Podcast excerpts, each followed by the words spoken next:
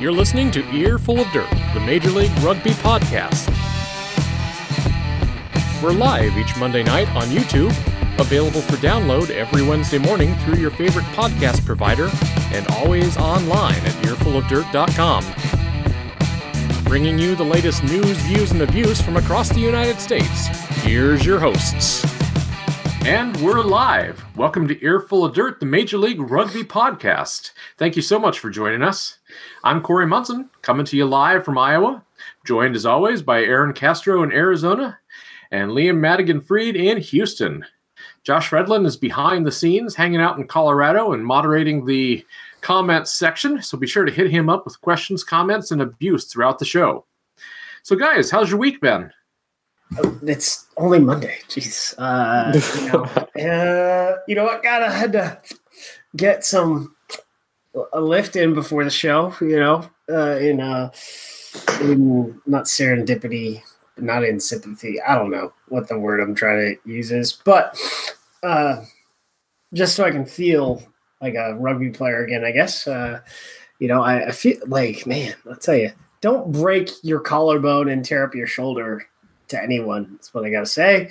Because you know, I, I, Won across three lifts last year before I broke my collarbone. I was putting up over a thousand pounds uh, across squat, deadlift, and uh, you know bench. So yeah, it's we're we're, we're getting there. Um, oh, you you want to talk about the weekend and all that stuff? Well. There was some rugby on um, some controversial rugby stuff. There was some other rugby on. There was like, I, so I live near the Cubs Stadium for spring training, and gosh, traffic is a killer. I tell you. Um, but yeah, um, it's we're into a I'm into a groove now um, when it comes to stuff, uh, and uh, you know the beatings will continue until morale improves. Hell yeah, man! Good, good to hear that you're improving. Uh, my life is the same as it's been for the last couple months now. I'm just living that behind the scenes rugby life. Um, you know, I actually got to watch rugby this weekend because we had the game on Thursday, so I wasn't working, and that was that was pretty cool. Uh, I got paid to watch rugby because I just had to record the games and then edit them up. So that's always a plus, uh, right there. I'm moving on up in the world, getting paid to watch rugby. Very nice. It's something we all aspire to. Mm-hmm. Uh, yeah, our big exciting weekend was we, uh, my wife and I house sat for a family member here in town, and so we got to kind of check out how the other half lived. So that was a little nice. Nice to be out of the apartment for a few days. So, yeah. did you get to bring your dogs with you? We did. We got to bring them, and they enjoyed having a nice big yard to run around in. So it was a lot of fun. Good doggos. Yeah. Good, good. So well, I guess I'll uh, mention that for those of you new to the podcast, we do this every single Monday night here on YouTube where we discuss news, rumors, and all things Major League Rugby, the United States Professional Rugby Union. It's a chance for us to look at the issues, hear from the league, players, team leadership, and check in with our friends from across the U.S. rugby scene. With all that said, Aaron, what are we covering on the show this week? Ah, uh, stuff. Lots of stuff. uh, Houston outlasts Utah at their final game at Constellation Field. Uh, Nola does Nola things. New York wins in, in dominating fashion.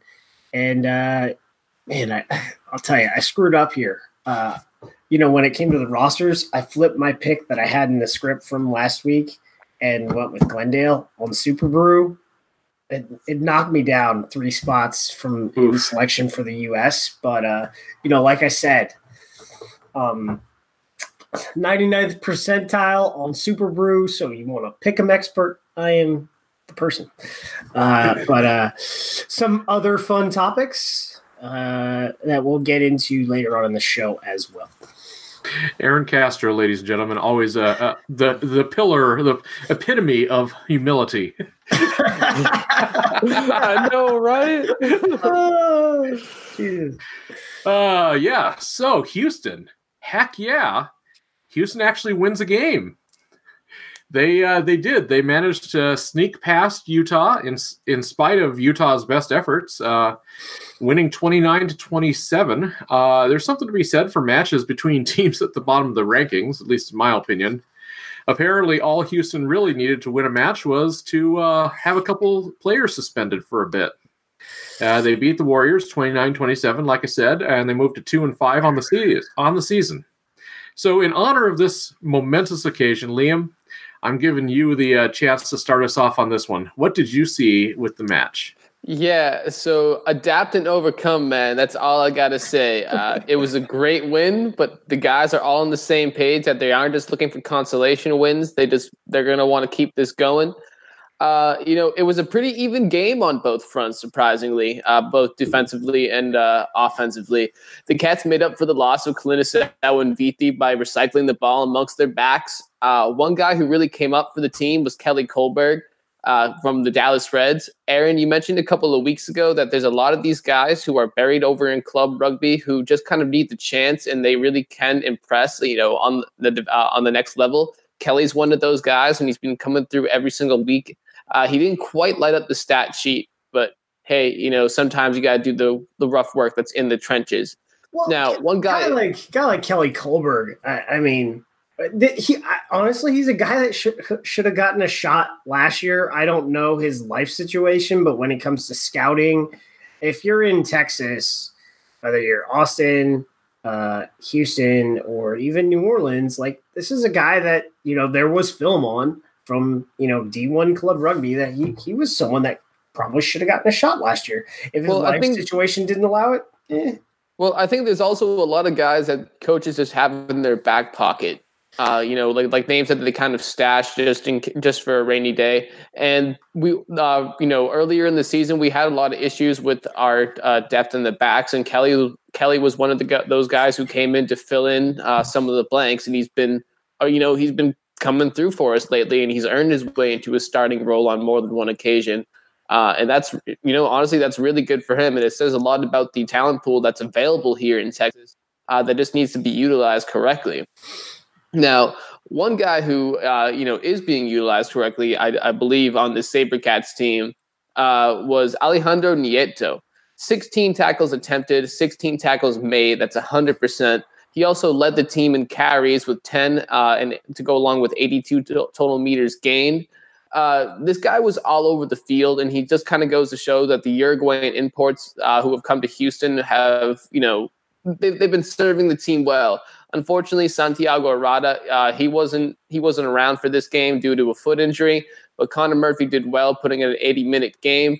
Uh, you know, uh, there, if you if you notice though, there was no Chris Saint on the back end of this roster. Uh, Kieran Kieran Farmer, uh, according to most of my sources, was the de facto backup scrum half. Although it was pretty pretty planned ahead that Connor was going to be the one uh, starting the entire game.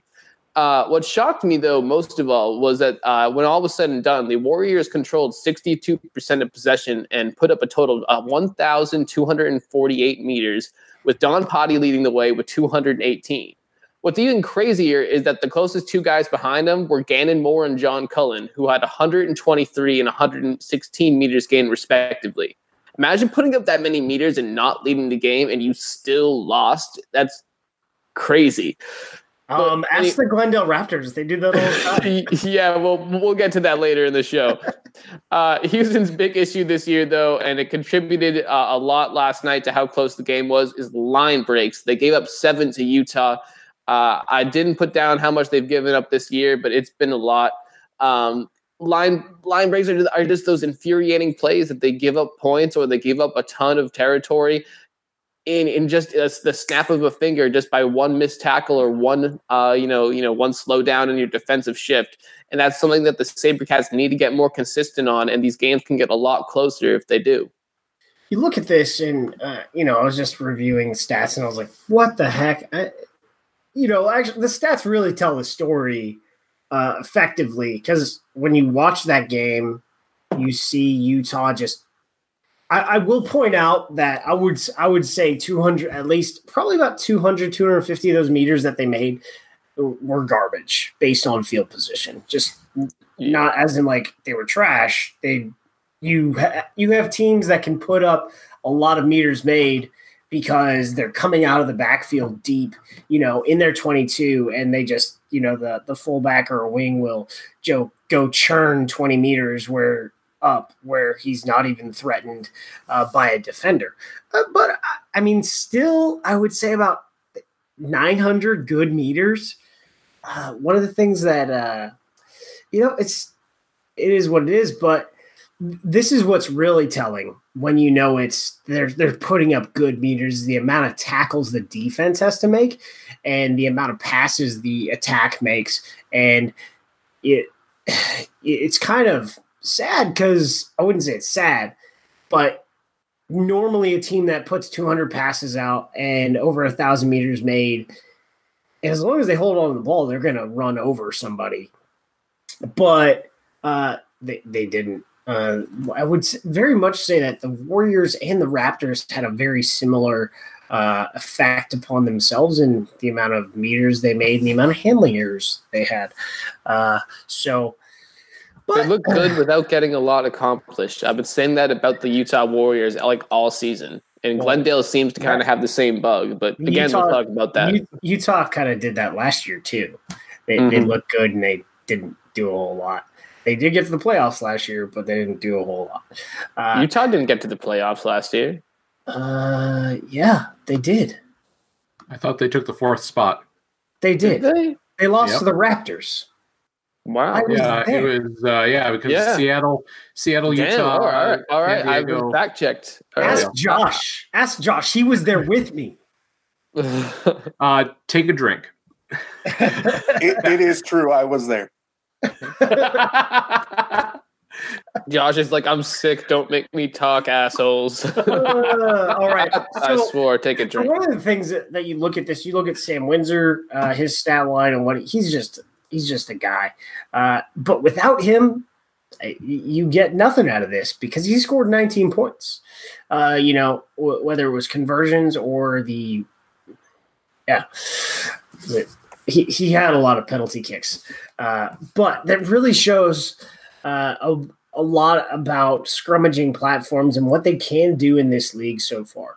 There's really three pl- scrummaging platforms that are like this. The rest are the rest are well, you have you have three that can basically destroy any scrum they come up against. You have, I would say, two that can effectively deal with these three, and then you have four that just get walked over. Uh, but Houston, San Diego, New York are the three that are just extremely dominant. And you saw that again in their game plan. I don't even know if it was their game plan, but it, it definitely shifted their game plan significantly because every time they were, you know, within kicking distance for Windsor uh, and there was a knock on by Utah or even uh, themselves because they they stole some of these things from Utah and just decimated them in, in the scrum. Uh, they would gain penalties and you know Sam would just kick, which is you know what what they did.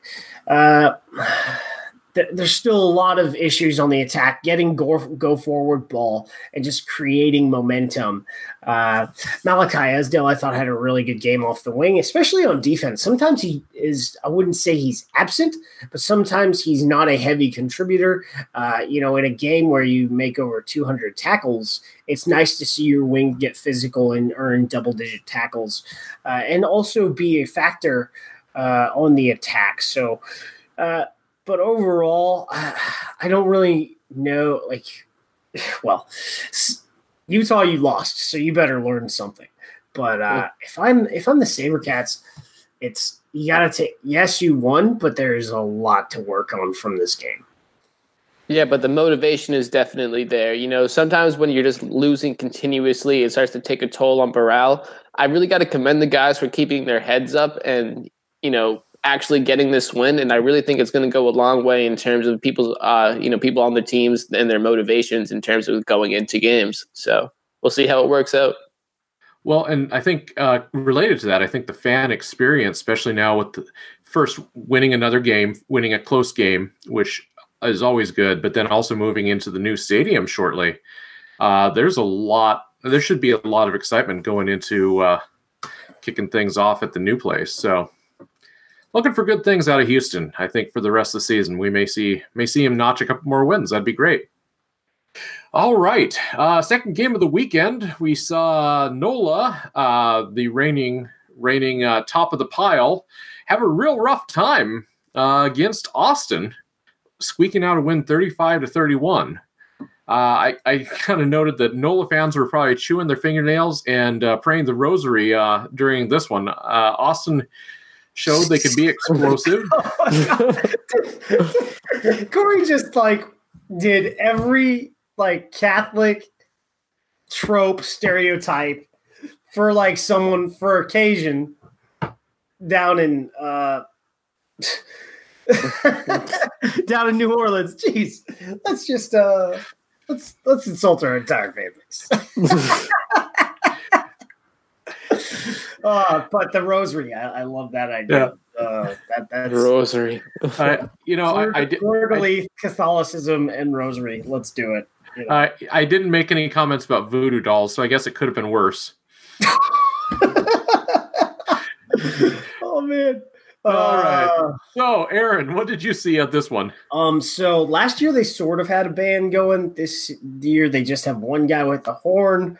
Um, well, the dude with the banjo from last year, you need to join the rowdy section, and we need to have that like ragtime esque uh, stuff going on. I really loved the the uh, I think French horn, maybe Trump, I don't know, but it the the noise the homeboy generated uh, on Saturday was really fun, and it really goes well with like the New Orleans culture. Uh, but uh, man, this was this was almost the upset of the season. I've been talking about uh, just process and consistency of selection along the spine, and we've seen them be consistent in their play the last two weeks. But holy moly, this week, you know, in the last 10 minutes they were ahead. What? Like they're pissed off. Like they are pissed off that they lost this game. I, I know it and i was i just talked to you know so like some of the guys and i was like you know rugby is a process everyone talks about how rugby is a process so just take it as part of the process yes you're 0 and 8 got it don't care look at where you've been and look at where you are so uh, one of the one of the first things part of that process is uh, you know Austin seems to have sorted their scrum. Uh, Lerome White uh, made first fifteen of the week. This is his first start in Major League Rugby. He was on Seattle last year. Uh, guys, um, you let him go, and uh, that was a bad idea because uh, next time you play, uh, he's probably going to be starting, and he's probably going to give Tim Metcher some fits because he played a very good game. And he's probably a long term answer at loose head for anyone. And, you know, it's kind of funny. Uh, there's a lot of discussions about loose head depth for the Eagles. Well, maybe we got a prospect. Uh, so, Hel Jaudat uh, was just what you really needed as a strike runner at fullback uh, for Austin Elite at, at key moments. Uh, he scored two needed tries, and this this put Austin ahead in the in the final minutes of the game. Uh, when it comes to impact players, uh, Holden Yugger went off, and Michael Baska subbed in at nine. He was really impressive for I think 15 minutes of play.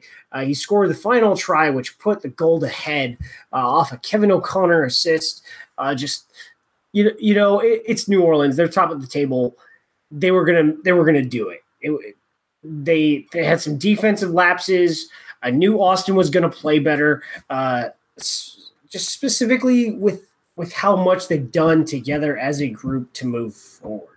Uh, interestingly, Simon Courcoul, I don't know if he's been loaned. I have no idea what the deal is here. I just know that he's playing with the Free Jacks and was on the bench this weekend versus Ulster A. So there you go. Nice, nice. But uh it so I, I just need to say it's just beating the dead horse at this point to say that Austin feels to be on the verge of a victory every single week. I get it, but finishing games is something every team has to do if you want to be successful. Uh, especially if you're Austin with a team with as many holes as that they have. You know, you have to find a way to get like to make that extra push in order to get the victory. Whatever. So you know when you're watching it on the field, you could beat yourself up asking how the hell Nola came back on this one. Um, looking at the stats, the gold look uh, you know, the uh, the gold got a uh, 82% um, gain line over mark, 5.4 uh, meters per pass. So most of that came in the second half uh, during their comeback, which also helped them to a slight edge uh, in possession advantage with 53%. So all of that kind of went, uh, went a long way in the eventual victory. They were they were still in control of this game, uh, at least com- at least come the second half, and the kind of like you implied, Aaron. We all knew this was going to be a gold victory, despite you know the fact that Austin was ahead. uh, Nick Feakes continues to, uh, you know, his name continues to blow up in rugby circles. Uh, first, it was Tristan Blewett. Now it's this guy being talked about. Uh, Feakes with 115 meters, uh, you know, on or uh, he had 115 meters on less than 10 carries. Uh, you know, so which which is which is awesome. So I can't even tell you what his uh, you know, which, what his meters per pass was even. But that just goes and it kind of kind of goes to show he you know he did he did a lot with what he was uh with, with what he was given. Uh, JP Eloff, though, is the guy that we need to talk about. He's a threat on the run. He's a threat from the tee, uh, and he can put his shoulder into every tackle. Uh, you know, against the biggest guys. 154 meters off 11 carries for an average of uh, for an average of 11 meters per carry. So, but are you sure he's a fullback? Uh, he, he's a Mister Do. He's a Mister Do everything. I guess. Are you, you sure he's not a seven? Is I mean, he jackled and stole a ball at a breakdown. So, uh, you know. is Taysom Hill a quarterback? is he? Taysom Hill, man, a Taysom Hill reference. Wow. He's a rugby player, Aaron. That's all that counts. so I, I just want to say uh, to whoever that guy was that was uh, kept on asking us, uh, should he put money down on NOLA playoff tickets? Uh, definitely do that now. By the way, that's a investment well worth making. Oh, gotta stop pushing the wrong button, damn it. All right. yes. Uh, yeah. St- get in line. Do whatever you got to do. Log into your uh, interwebs and get those uh, NOLA tickets coming, quick, fast. Hey, do we know where uh, the playoffs are this year? Have that has that been announced? Uh, so I don't know. Like I'm waiting for the final word on this. The last word I heard was top seeded team for the final round hosts the game. Um, I know that the semifinals set in stone is top seeded teams on the table host the third and fourth place teams at home in the semifinals. So the semifinals are not in a super site, they are in separate locations. The final word on the final, I don't know. Uh, but like I said, uh, prepare to go either to. Uh, I'm guessing. So right now, top top seeded teams are New York and New Orleans. Plan as though those are your semifinal sites. After that, I, I can't help you. Uh, it will get announced and it will be done. So here's a question: What do you think about the possibility of moving to eight playoff teams next season? It depends on how many teams are in the league, but I would go to six since there's at least since it would be fifty percent. I know that on the broadcast the the commissioner said there were 13 teams in Houston for league meetings, so uh, that would be less than 50%. So I personally, unless the team the league gets huge next year, and I don't think it's going to get this huge, uh, even if it's 14 teams, I would go six with the top two seeded teams getting a bye in the mm. first round. Nice. Definitely, uh, you know, definitely would makes sense. However, I, I, feel like putting more teams in the playoffs would it could uh, potentially increase viewership and can uh, increase you know late season interest among more teams and fan bases just to keep the keep the watch count up. Something well, the, to think about. The, the playoffs always uh, you know get more eyeballs in any sport, right? So if you go 14 teams and then you go eight uh, in the playoffs, yeah, maybe there's two teams with losing records, but you know, screw it and just get it done. And you know, there is there is no buy for uh for the top two seeded. There's no reward for those top two seeded teams, but um, maybe a home game. That's about it. Yeah. So there you go. So third game of the weekend, we saw. Well, the last game of the weekend, I guess, was uh, New York pretty much uh, laying the smack onto Glendale. This was, yeah, this wasn't pretty. Uh, 31-19. Um, I expected this one to be much closer than it was, to be honest. Uh, but RUNY showed up. Uh, they showed a lot of cohesion and a lot of poise, controlling this match pretty much from the get-go. So, Liam, tell us what you saw uh, for and what exactly went wrong with Glendale. All right. So, RUNY has their stamp on the league uh, this year as newcomers, and I would say that has to do that. Uh, you know, the other, or sorry, the other night was probably their signature win of the season so far. By which I mean it was a dominating win over a team that nobody would be su- uh, surprised to see in the playoffs eventually towards the end of the season. Uh, both both teams looked okay in the stat sheet. Glendale had 1,251 total meters for an average of uh, wow. for an ad- average meters per pass of 6.3. You gonna say something, Aaron? You know, Glendale just doing what Glendale does, which is put up a lot of offense. And, uh, exactly. Oh, exactly. Uh, you know, so a whole a whole a whole lot of meters didn't does doesn't really count for much. They're kind of a do-all team without a lot of results. Um, RUNY was a little bit less in the total uh, meter count, 798, but they were kind of right there with with them in the uh, average meters per pass at six, while Glendale was at 6.3. Uh, but if you really want to talk about how Glendale lost this game, uh, 20 total turn- turnovers. That's that's a crazy amount for one single game. Uh, they gave away, yeah, they gave away three of their own lineouts. And I'd have, to, I'd have the, to look, but that might be their highest yeah, highest of the season. Yeah. So, like I said, they gave away three of their own lineouts. They lost one in the breakdown. Uh, for once, they were on the right end, though, of the penalty tally, but they still conceded seven compared to 13 from New York. Uh, you know, so they can go lower on that, definitely. Um, however, you you have to give it up to the amazing playmakers that New York has all over the field, starting with the butcher Dylan Fawcett. Uh, you know, who is an American though. He's not. He's not. That was more of a Scottish accent, but yeah, he's an American though. He's definitely Irish as well. Uh, he added 78 meters on his night to go uh, to go along with a try.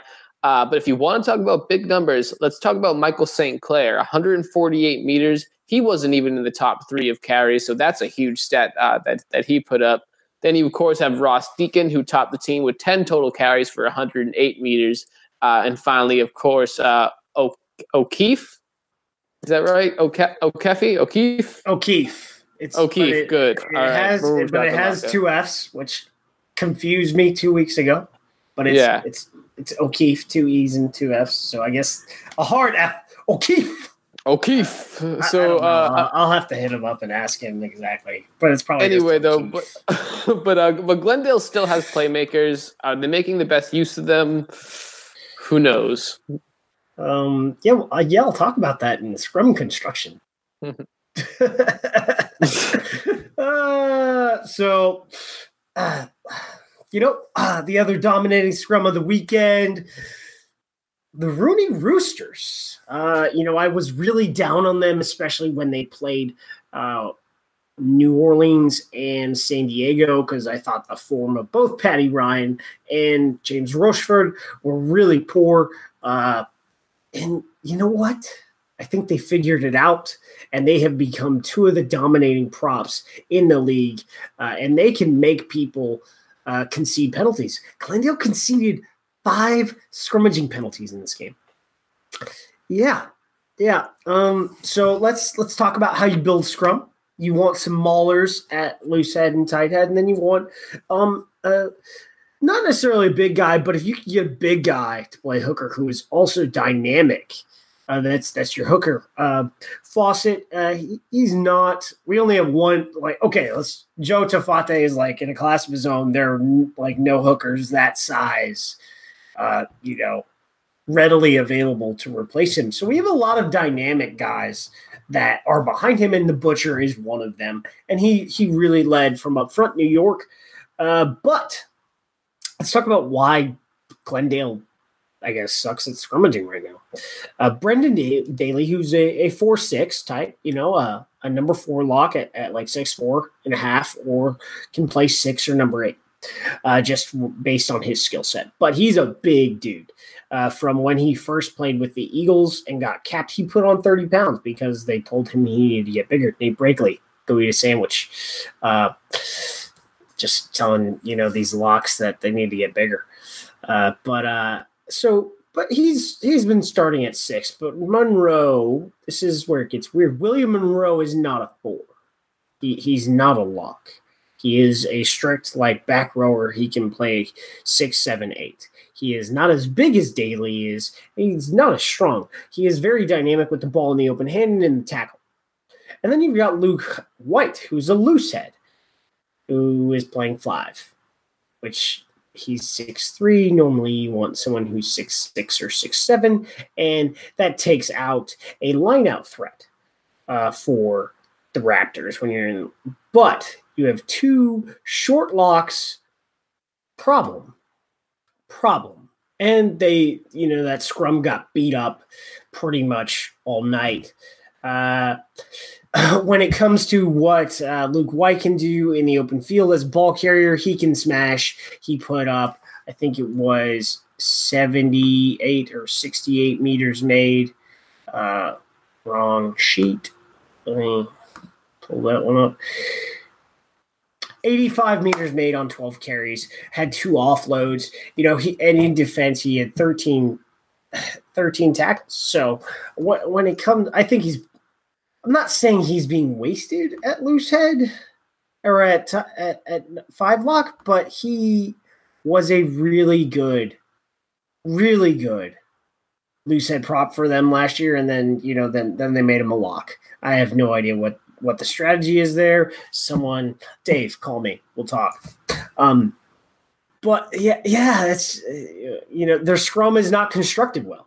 Uh, their props, uh, you know, uh, was it uh, who the Canadian? He went 80 minutes. Noah Barker. Um, hey, bro, we're both balding. See a ratio to the back. Uh, Marco Fepulai did not start. He was scratched in favor of Kalepi Fafita. I think he just didn't meet fitness uh, that morning. I'm not sure. Maybe he maybe he was scratched uh, on their plane flight, and Kalepi Fafita, as a traveling reserve, uh, was going to start. Uh, you know uh, well, I think Kalepi got eaten by uh, James Rochford in this game, is what it is. But uh, some some fun stuff. Uh, Hanko had a really good game.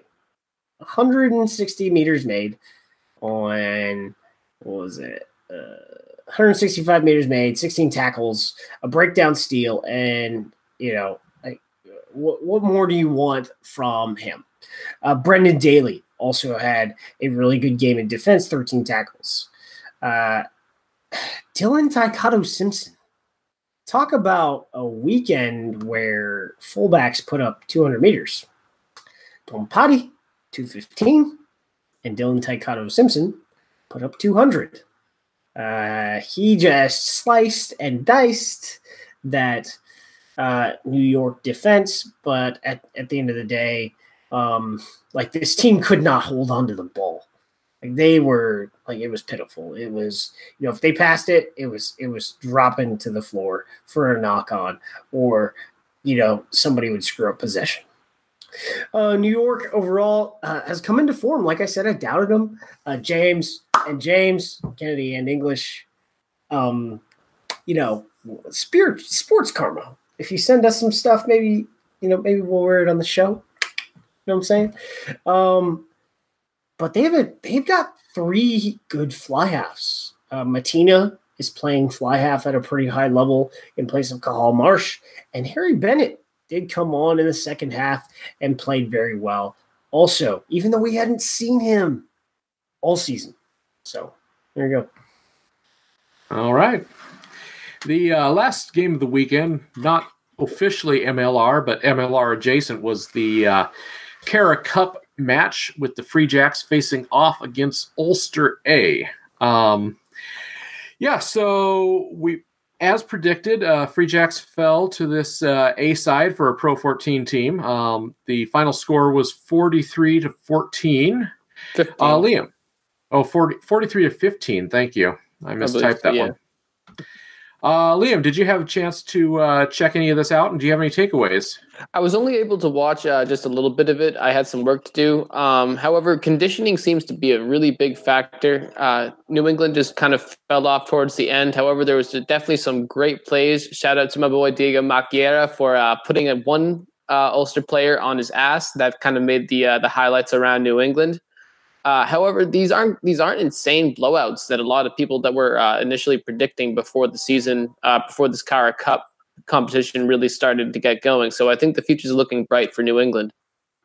Yeah, it was uh, the Connacht game was I would say more even scoring for Connacht uh, against uh, the Free Jacks, whereas I would say the Free Jacks played a really good game going into the second half. They were only down a try, and you know, you know, at, at a certain point, talent and conditioning take over, and you know, it becomes a blowout. Well, they'll have another crack at it this weekend. We'll get to that in our uh, preview. So, uh, but first, let's see how bad we did this week on our predictions. So, week nine predictions, that's the one that just wrapped up. First one was the Thursday night match, uh, Utah at Houston, and that one was Houston 29, Utah 27. Liam, you came out the winner on this one. You had uh, Houston by six. Aaron, you ha- had it by, Utah by seven, and I had Utah by three.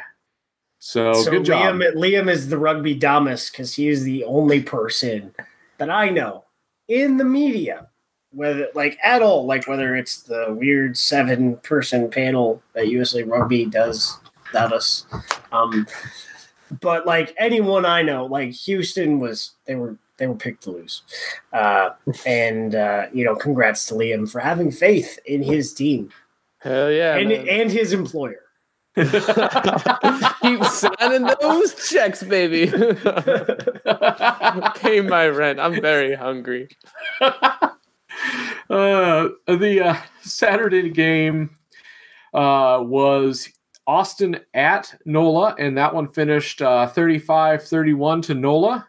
We all had NOLA winning, but uh, definitely none of us thought it was going to be this close. Aaron, you had NOLA by 15, Liam had NOLA by 12, and I had NOLA by 21. Yeah, not much to say about that one. Uh, I think we were all surprised. So, Indeed. Yeah.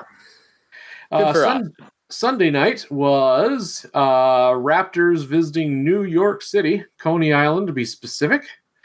And uh, yeah, uh, Aaron, you and I both had RUNY by seven. Liam, you had Glendale by nine. So can I retroactively change my SuperBru pick since I had it right here? Is that is that allowed? No.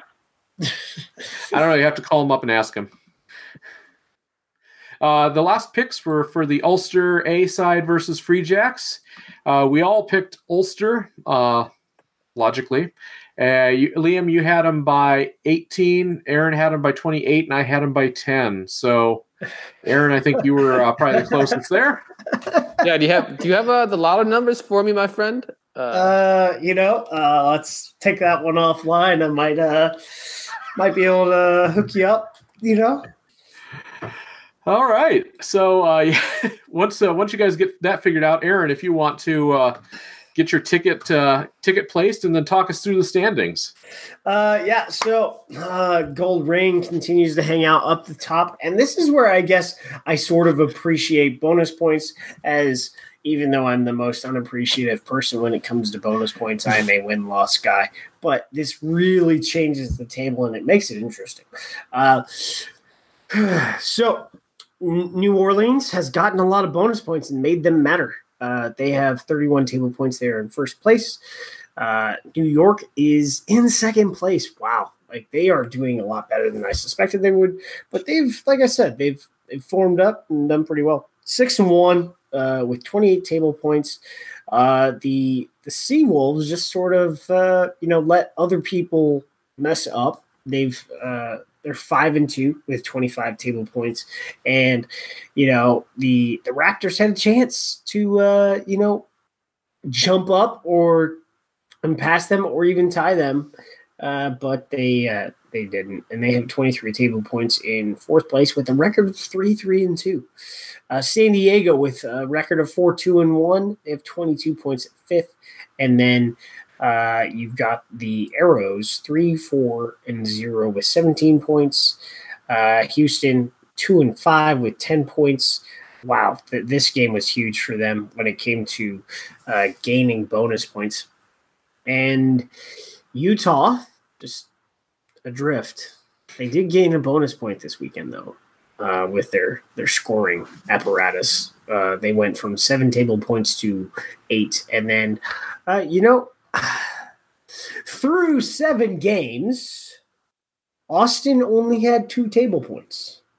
In this loss, they doubled their table points. So, hey, it's something, you know.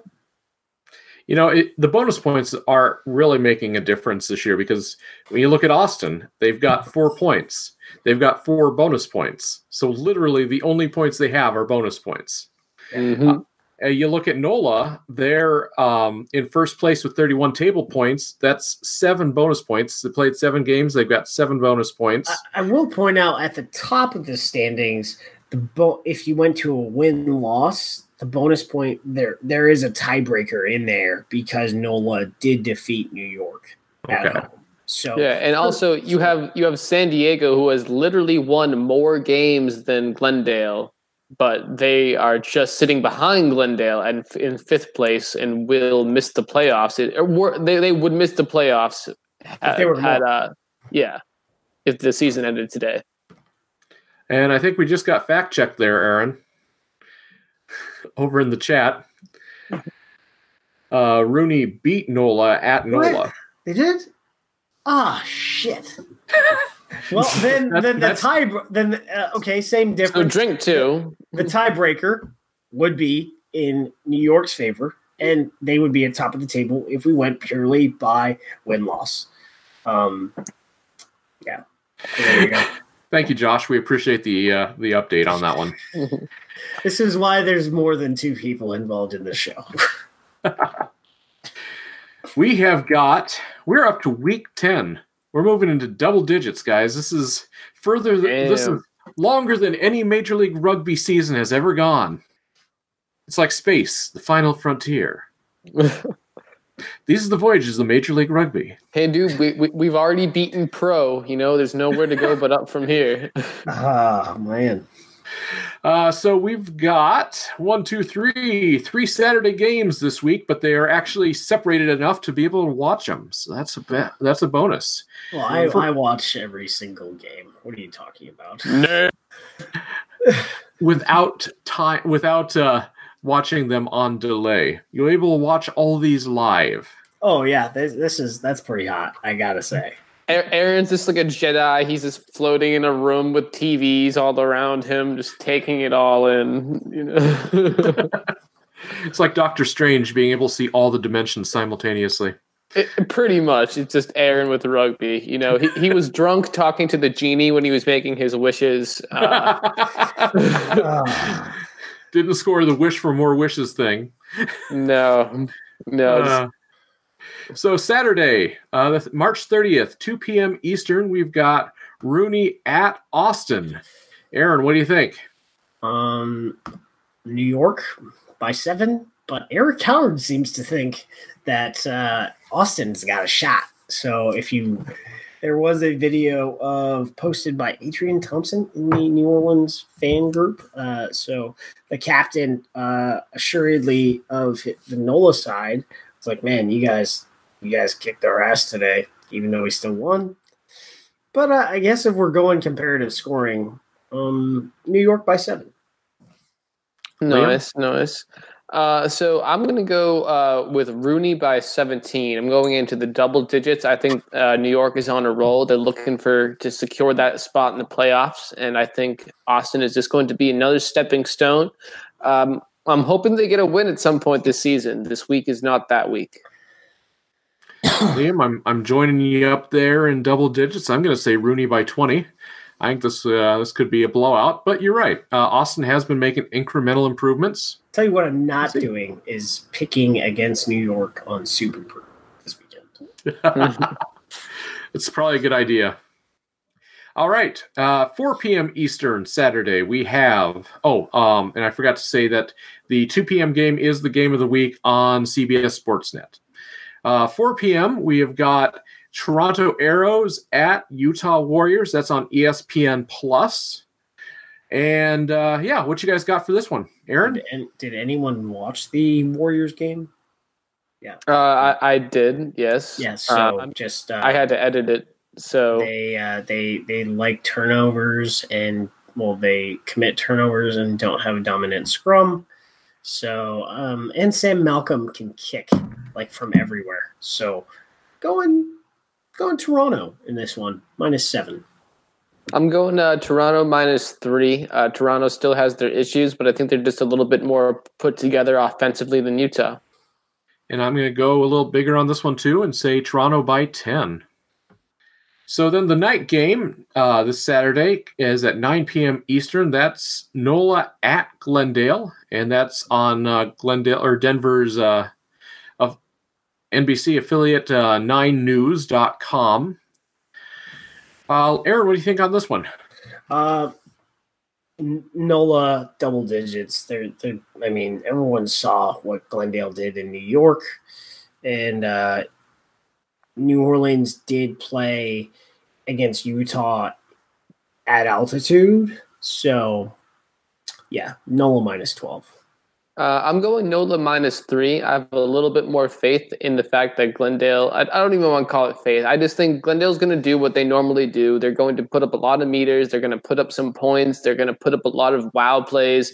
Mika and Harley are going to do the thing on the outside. But eventually, NOLA's just, you know, efficiency in terms of getting, moving the ball and scoring is going to overtake that, and they're going to get this victory. So, uh, yeah, NOLA minus three. I'm going to follow Aaron's example and uh, vote or uh, bet again or bet on Glendale. God, if I could talk, it'd be better. Uh, I'm going to go with boy. Glendale. Yeah, uh, I'm going to say minus five just because it's a home game, and I think they've. Uh, I know, Homer! think they've- Homer! Homer! No! I think it's. I think. I think they're they're they're bound for a win. They're due for one, or Nola's due for a loss. One of the two. That game was just so close last weekend. I don't know. All right, last one of the weekend is a Sunday night game, 8 p.m. on ESPN Plus. That's San Diego at Seattle. What do you guys think about this one? San Diego minus three. It's it's gonna happen. They're gonna they're gonna they're gonna do what they did last year, um, which is wait no, they're gonna pull the opposite of what they did last year, which is you know give up three penalty tries, and they're they're gonna win. But San Diego minus three, like they are, their form is good enough. Um, whereas Seattle, their attack still needs work. Uh, I'm going to have to go against you, Aaron. I'm going to go Seattle minus five. I think uh, their scrum is really solid. I think that creates opportunities, and I think they can outlast San Diego, especially defensively. Uh, however, uh, I think San Diego has a much better chance of beating this team in the playoffs. So you know we'll we'll cross that bridge when we get to it. But uh, yeah, Seattle That would minus be a, five. that would be a rematch of last year's playoffs. Mm-hmm. Indeed. And I'm going to go with uh, Seattle by three because, in spite of some uh, missteps on Seattle's part, I just think it's tough to stuffed tough to win at Starfire. So, we also do have the uh, Free Jacks the Cara Cup game. Uh, they are playing Munster A on Saturday at 4 p.m. Eastern. Uh, did you guys got predictions for this one? Yeah, uh, going Munster minus 22. Uh, just waiting for that Leinster A game where I'm going to pick Leinster minus 40. I'm gonna go uh, Munster minus twenty one. Um, I have faith in my boys up there in Boston, uh, but obviously Munster is just going to be a little bit better on that end. So uh, look for people like Eric Thompson, Danny and uh, Danny Collins, and of course Diego Macchiera to be making an impact for the Free Jacks. And I'm going to go ahead and uh, hope for good things and call it a moral victory with Munster only winning by 12. I'm I'm hoping it's going to be close. We'll see. Oh, thank you, there, guy. Very good, fellas. Well, uh, I want to take a quick departure from our usual MLR uh, coverage. Aaron, I know you pointed out a couple things that you wanted to hit on this week, uh, specifically related to uh, women's rugby, both club level and USA women's. So, uh, starting off, there was a big announcement this week of a major event coming to San Diego. This is the USA uh, women's hosting the what's it super series and this is going to be this is going to be a bunch of the national teams uh, top top tier national teams coming over here playing in san diego. So fill us in on what the specifics are aaron. So they don't have tiers in the women's game but if we went by tiers in the women's game uh, the us would be a tier one nation. But top five teams uh, in the world for women's rugby. So you've got the black ferns uh, england france and canada coming down to San Diego uh, for a couple weeks and playing in, uh, I guess, not the inaugural Super Series, but uh, re-inaugurated Super Series. The last one was in in summer of sixteen, and so this is really cool. It's going to be a tough slate, tougher than our November tour where we played England, uh, Ireland, and the Black Ferns. So I think uh, uh, we're probably targeting. Uh, we I don't target much, but I guess because I've learned from Gary Gold that he doesn't really target specific matches. He just wants to be consistent. So if we build and we're consistent, uh, I, I would think the best shot to win here is against Canada because England is fully professional. Uh, and New Zealand has professional contracts, so that gives you France and Canada. But France is uh, they're another animal, so Canada is probably the one where we have the greatest chance. But uh, it's going to be a great series for uh, in San Diego. Uh, one of the issues here, as far as tests are concerned, is we didn't hire a women's coach until spring of eighteen uh, after Pete Steinberg retired. So they went almost a year and a half without a coach. Uh, so uh, you know, Rob Cain's tour, or was it spring of spring of eighteen? So not a year and a half, but almost a year. Uh, without a head coach. So Rob Cain's second tour uh, is going to be a domestic one. Uh, he'll have had a high performance camp and a fixture in April against the Women Barbarians uh, at which is going to be a double header in Glendale. Uh, this will be the first game. Um, the other game is going to be Glendale versus New York. And, um, you know, I hope this gets promoted really well uh, to engage the San Diego rugby community. Uh, the youth, girls, and women's rugby scene in SoCal is really huge. Uh, uh just an excuse to go to San Diego. For me, I suppose I will point out that my first test ever was USA Women versus Canada at Chula Vista. So this set of fixtures again will be a challenging November. So let's get after it. Yeah, yeah, yeah, yeah. Uh, you know, one thing I do want to say though is that it's great that something like this is going on in San Diego, where the Legion, you know, uh, they're one of the teams here in uh, in MLR that they have a really vibrant, you know, pretty, uh, you know, pretty active fan base. You know, and, and events like this will kind of encourage that fan base to stay involved in rugby as a whole, which you know, in turn will kind of seep out into the community. So glad something like this is going on.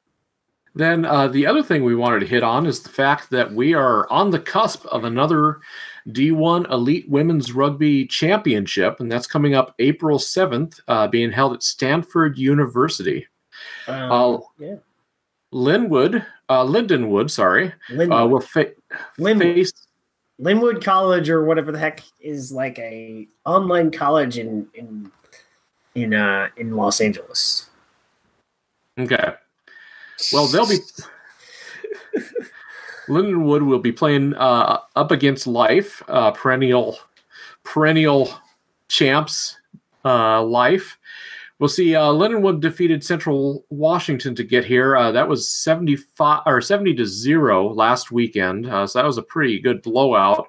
While Life struggled uh, to struggled to contain uh, Penn State at the end, uh, only winning 34 to 31. So it sounds like a, I don't know, it's tough road for life to get here. Uh, Aaron, what are your thoughts going into the championship? Uh, you know, uh, checked out both games.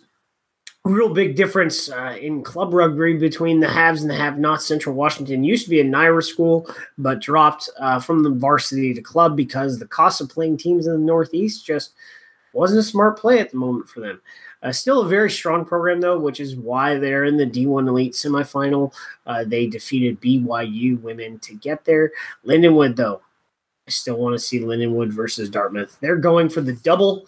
Uh, they won the championship last year against Life, so uh, we will see a rematch. Penn State uh, is a lot closer, I would say, to uh, Lindenwood and Life's level of support uh, than Central Washington is. Uh, but really, Lindenwood and Life have they are very well supported programs compared to a lot, as well as their men's programs are very well supported compared to a lot of men's clubs. Uh, but even without the massive resources at Life, Penn State is still well coached, uh, you know, by Kate Daly, who is a former Eagle and on the current Eagle staff. Uh, they went to work, they made it hard. Uh, it was re- personally, I was really looking to see life in midseason format hammering down, but uh, you know, Penn State uh, proved to be uh, you know a tough uh, cookie, I guess, um, and made it difficult. So uh, when it comes to uh, this game in two weeks at Stanford, which will be broadcast live on USA Rugby TV, both free, free rugby.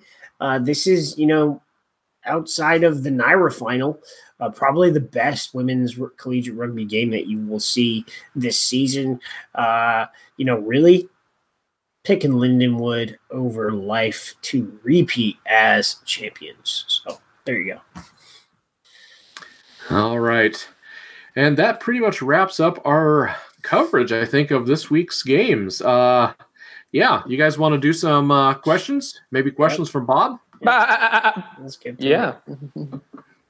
So this first one, I gotta add a disclaimer and just say that uh, I would have been really uh, insulted heavily had I not uh, watched and loved uh, Kingpin uh, all those years ago. So if you haven't, uh, you know, one of the top two uh, bowling movies of all time, just a little below Big Lebowski, Kingpin, worth checking out. Uh, Bobby Digital 24. How did Austin Munson that game?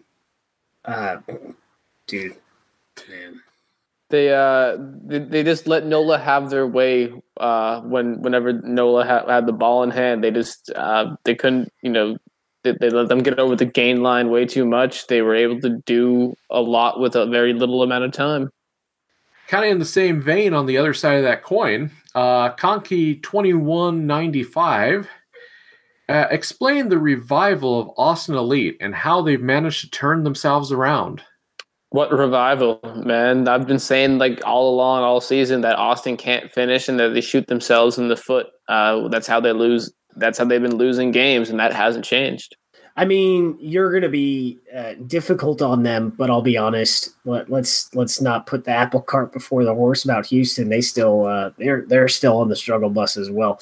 Uh, you know, when it comes to a revival, my paycheck. revival of Austin, yeah, they didn't close it out, but I said it earlier in the show. All these rugby coaches tell me about how it's a process. I was like, well, if it's not in a book, it's not a process. But uh, you do see the process uh, shifting for Austin. They have consistency of selection along the spine. If you don't know what the, the spine is in rugby, look it up. It's very important. Uh, for how your team plays. Uh, then they've also sorted their loose head issue, uh, Larome White.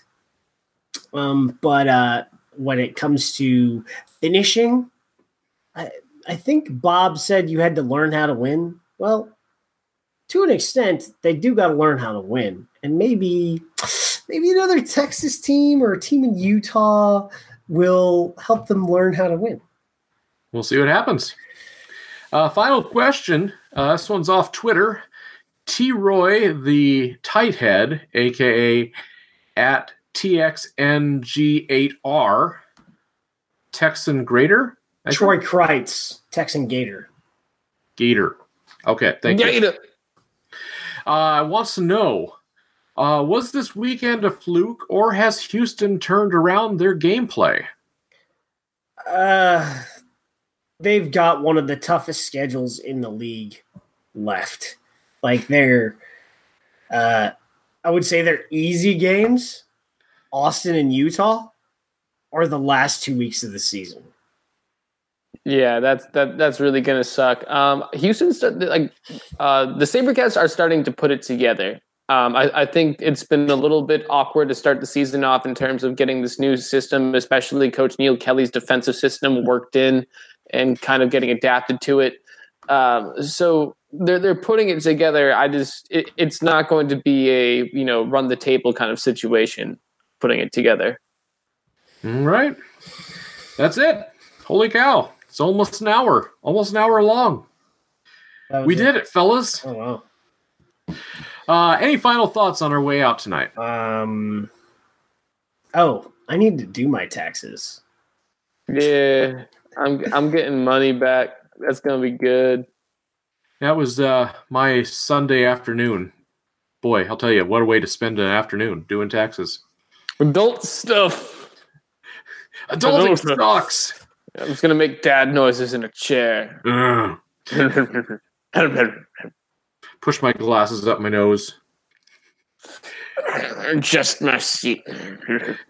How about you, Liam? Any final thoughts tonight? Um, you like I said, I'm gonna be able to watch rugby uh, all all this weekend, this coming weekend. So that's gonna be good because the SaberCats are off. So uh, I'm looking forward to that. Oh, plus I'm getting my taxes back. Uh, so woohoo! all right. Well, uh, that does it for us. On our way out, please note that all opinions expressed on this broadcast are those of the hosts and guests and do not necessarily reflect the beliefs or practices of Major League Rugby teams or the league. Aaron Castro is employed by Major League Rugby. Liam Madigan Freed is employed by the West Houston Lions and Houston SaberCats. Be sure to tune in next week. Uh, that would be seven days from now. We'll be live again on YouTube each and every Monday night and available on your favorite podcast platform every Wednesday morning. Uh, if you like what we do, please subscribe to our YouTube and iTunes feeds. It helps folks find us. And be sure to share your own news, views, and abuse with us on Facebook, Twitter, Instagram, or via email at earfulofdirt at gmail.com. Thank you guys so much for listening. It's always a pleasure. We will catch you next week, and until then, go out and watch some rugby. Thank you for listening to Earful of Dirt, the Major League Rugby podcast. We're live each Monday night on YouTube, available for download every Wednesday morning through your favorite podcast provider, and always online at earfulofdirt.com. Subscribe to our channel on YouTube and like us on Facebook, Twitter, and Instagram. You can share your thoughts with us via our voicemail by calling 720 600 2679. We're live again next Monday at 10 p.m. Eastern, 7 p.m. Pacific. We'll see you then.